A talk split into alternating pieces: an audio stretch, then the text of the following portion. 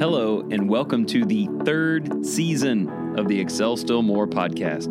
I am your host, Chris Emerson, and I'm here to encourage you with tips and strategies to help you deepen your faith, build stronger relationships, and do the most with your life in Christ. Thank you for joining. Let's get started.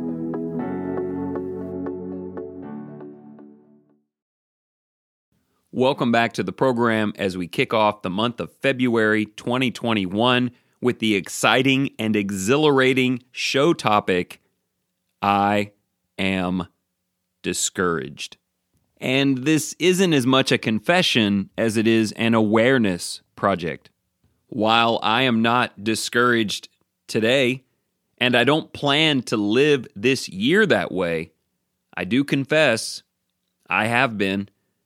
I can tell you that in the last 12 months from today, I have said these words on more than a few occasions, and maybe some variety of it, like I am disappointed or I am disheartened. I've typed it, I've said it, and I've shown it. Have you? I think the answer might be yes, as I have conversed with Christians in the last year friends, and family. I have heard these same words spoken or illustrated in a variety of different ways and associated with a wide range of topics. In fact, I sat down one day this week and tried to type out the different topics concerning which I have heard Christians express their discouragement. I thought I would come up with maybe 10 different things, but the list quickly exploded to 39 different things. And I would like to read that list to you as we get started. In this list are a few things that associate directly with me, but not all of them. And maybe a few of these things will be squarely within your view when you look back at things you've said or thought recently. And lest this list seem inconceivably bloated to you, just remember how difficult these last 12 months have been. I know that there are always things that people can become discouraged about throughout all of history. But did you know that we are approaching the one year mark of the COVID effect on the United States of America? It was almost exactly one year ago today that we were first alerted about the dangers of this disease in our country. And those dangers have turned out to be very real. And when you add to all of that a tense and contested election, as well as racial issues and unnecessary violence, there are a lot of things that have gotten people down. And God's people apparently have not been impervious to that. Maybe you can add to this list from your own life or what you have heard, but see if any of this rings a bell for you. People say things like, I am discouraged by politicians, their immorality, or their policies. I am discouraged by citizens, voters, and rioters among them. I am discouraged by family, close family, and the decisions that they've made, extended family and their behavior.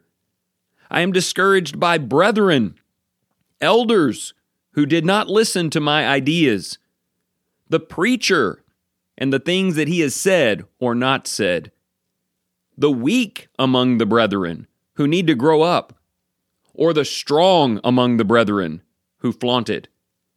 I am discouraged with Satan, with sinfulness, with selfishness. I am discouraged by division, gossip, hypocrisy, idolatry, and lost faith. I am discouraged by a whole slew of isms like traditionalism in the church, Phariseeism, on the other end of the scale, both in the church and in the government, liberalism and socialism. I am discouraged by COVID, by the CDC, the WHO, and even Dr. Fauci. I am discouraged by mainstream media, by social media and by the corporations who manipulate them. I am discouraged by job losses and by the suffering that is associated with it.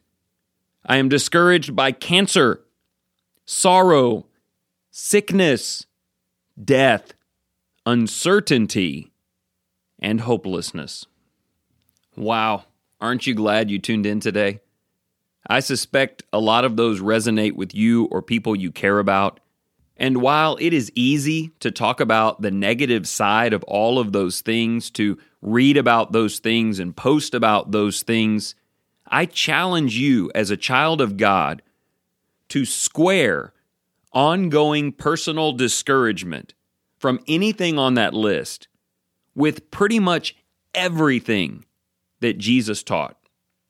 Jesus sat on a mountainside and gathered his disciples in a time and place where they had horrific governmental oppression mounting, along with incredible poverty and poor health conditions. And Jesus said, You are blessed, and you ought to rejoice and be glad in every situation in me. He said, Even if people persecute you, even if they oppress you, which, by the way, wasn't even on my list of 39 things, even then, I want you to rejoice and be encouraged. He talked about worry in chapter 6. Jesus said, I don't care if you don't know what you're going to eat for dinner or where you will lay down your head at night. My disciples have found something in the church wherein they can discard those burdens of discouragement and they can live free from worry, knowing that I will provide for them. You can easily couple all of those great things that Jesus said with the letters that came after it. The Apostle Paul in Philippians 4 said to rejoice in all things. Again, I will say rejoice. Consider the nearness of Jesus consider the prayerful access to Christ. And then he said in Philippians chapter 4, verses 8 and 9, to dwell on, to set your mind on things that are true and honorable and right and pure and lovely and of good reputation, things that are excellent, things that are worthy of praise. Think on these things. And if I can just open up to you about this, there have been plenty of occasions in the last 12 months or 12 years when I have dwelt on negative things like Satan and sin, or the negative side of things like family members and the church. And while it's okay to think through those things to try to find a way to fix them, that is not a lot of what we see posted to Facebook or spoken from one brother in Christ to another. It's more of a sense of despair and discouragement. And I am convinced that no matter the situation, Jesus' disciples do not live like that. And I am committed to living that belief. And if you are as well, I want to share with you a couple of things today that I know can help. Do you want to become more positive? Do you want to be more in control and patient? Are you looking for a life with more optimism?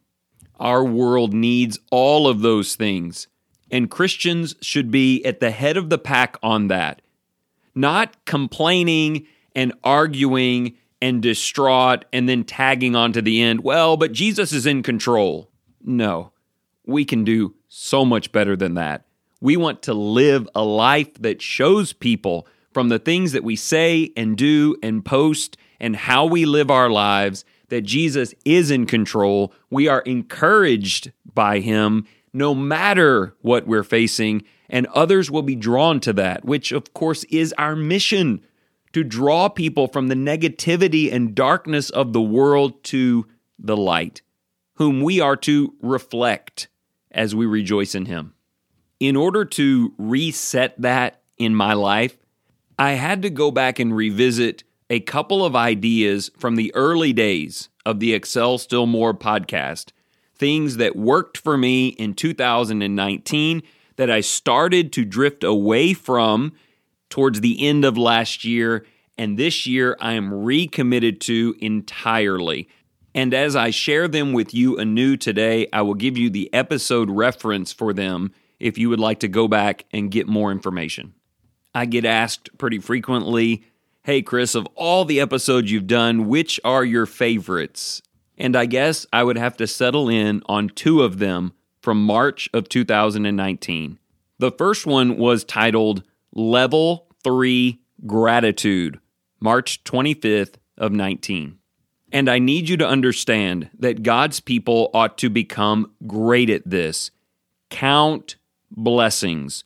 We ought to be the kind of people who can look around us in any situation and at any time and count by name out loud the things that God is doing in our life that are good, the things that are happening in us and around us that are blessings to us. Human beings have a bad habit of standing in a room with 99 good things and just talking about the one they don't like. And while there is time for that, mathematically speaking, there shouldn't be much. We have far too many great things to praise God for. If you are struggling with discouragement, talking about those things, posting about those things, dwelling on those things, it's time to reset your evaluation of the life you're living. What are things that God is doing for you right now? Who are supportive people that God has brought to you and connected you to who have been massive benefits in your walk?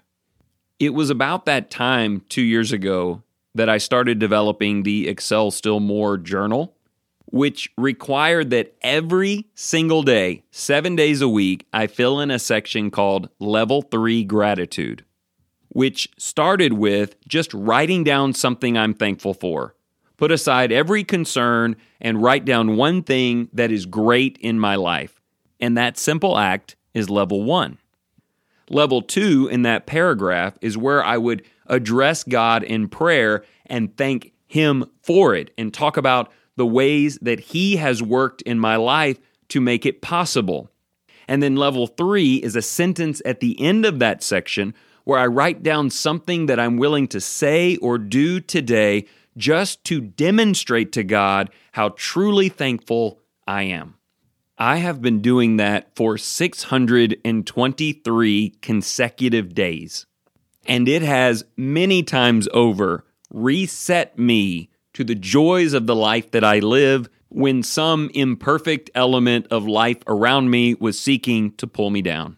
I have rededicated myself to not just completing that section, which I do every day, but genuinely dwelling on that thing and carrying it with me all throughout the day. And I really recommend that to you. Now, the things that you talk about, think about, act on, or post about are going to be things that are good, things that relate to what God has done. I don't want to turn this into an ad for the journal, but you can go to excelstillmore.life and you can order one. But you don't need the journal to get started. You could write it down anywhere, even today. The second thing that will absolutely help and was first shared back in March of 2019 was entitled Count Your Pronouns. That episode discussed how people reveal where their problem is sourced by the use of their pronouns. When people are always saying I and me and my, and they're revealing that everything that is of value to them, everything worth considering or discussing, is about how it relates to them and what it does for them. Number one, you are destined for a life of disappointment because, little ESM newsflash, life isn't about you.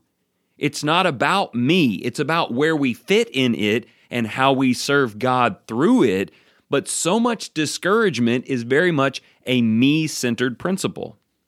I go through in that episode the event where Jesus was preaching about the power of the Holy Spirit, and some guy raised his hand and said, Hey, could you get my brother to give me my money?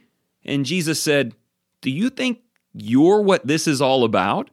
And then he told the story of the man who built the barns and then built larger barns. And if you circle the pronouns in that story, it's all about I. I will build barns. I will build larger barns for myself. He said, That guy's going to die and realize it wasn't about him, and all of that will be lost. Pronouns tell the story, or at least they tell who the star of the story is. Does that make sense? I mean, listen, I started with that list of 39 things, but before I read it to you, I began with a phrase that represents our title today. What is the pronoun that kicks off that phrase? Is it we are discouraged or God is discouraged? No, it's I. I am discouraged. Let me list for you, post for you, talk about with you things that are happening around me that I don't like. And that's where it's all housed in me. Self centered thinking. Now, look, I'm not talking about denying the needs that you may have. And I'm not saying that there aren't times and opportunities where it should be about you. Part of giving and receiving means sometimes you need to be the one who receives, and sometimes it needs to be about you and your health. But only so far as you fit into the purposes of God and your life is about carrying out His plan. In that, there can be no discouragement. No matter what you face, or what's happening in our country, or how difficult it is, you are able to consider it all joy because you know that in some way it serves the greater will of God, not self, but the Lord. So, a great way to overcome discouragement, and I mean, if nothing on the list of 39 things ever changed, you still could overcome discouragement, is just assessing your language. Which pronoun is being used the most? Who is this all about? Who is being considered? And the less it's you and the more it's others or God or something greater, the better off you will be. That's not easy. I mean, you are at the center of every experience you've ever had, but it is the secret. At least it's half the secret, because when our pronouns change away from self and we count blessings, not just our own, but blessings for anyone and in any way that we see in this life, everything changes. To help with that, let me finish with the old preacher adage, which I think is a great one of living with joy. J O Y. How do you live with more joy in your life? First of all, you consider Jesus.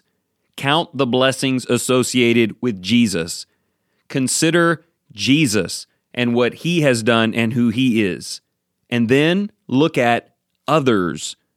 Count the blessings from others and in the lives of others and consider their needs and how you can service them, and then yourself, Jesus, others, and then yourself.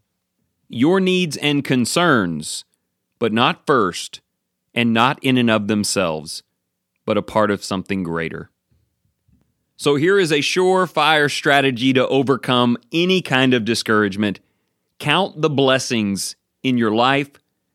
Change the pronouns away from self centeredness Consider Jesus, consider others, and then yourself. This will certainly help you turn everything around the next time you're tempted to say, I am discouraged.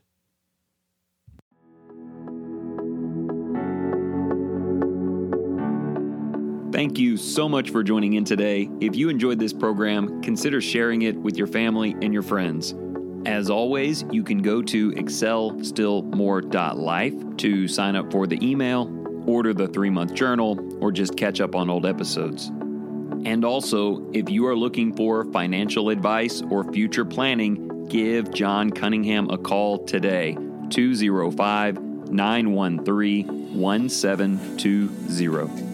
And remember this whatever you choose to do today, in the name of the Lord Jesus, excel still more.